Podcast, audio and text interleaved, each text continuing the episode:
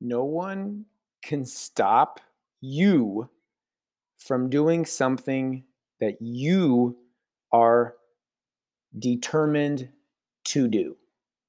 What's up, everyone? This is the Adam Welcome Podcast. This is episode 20 of the podcast coming at you every Monday through Friday. Episodes drop at 4 a.m. Thank you to everyone for all the feedback and messages that I've been getting for these little snippets of ideas or inspiration, motivation, thought provoking things that I'm putting out out there. And today's episode is all about determination. I mean, you have read the stories about the person that crawled across the finish line or the person that started out as a janitor in the company and now they are the CEO.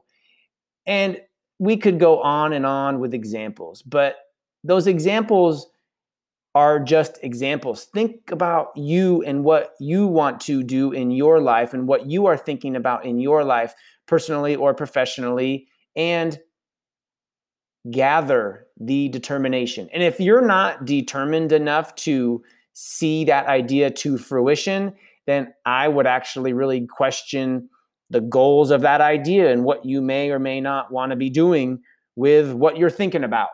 Have the idea, find that determination, gather it, and make it come to fruition. Because I'm going to say it again no one can stop you from doing something that you are determined to do.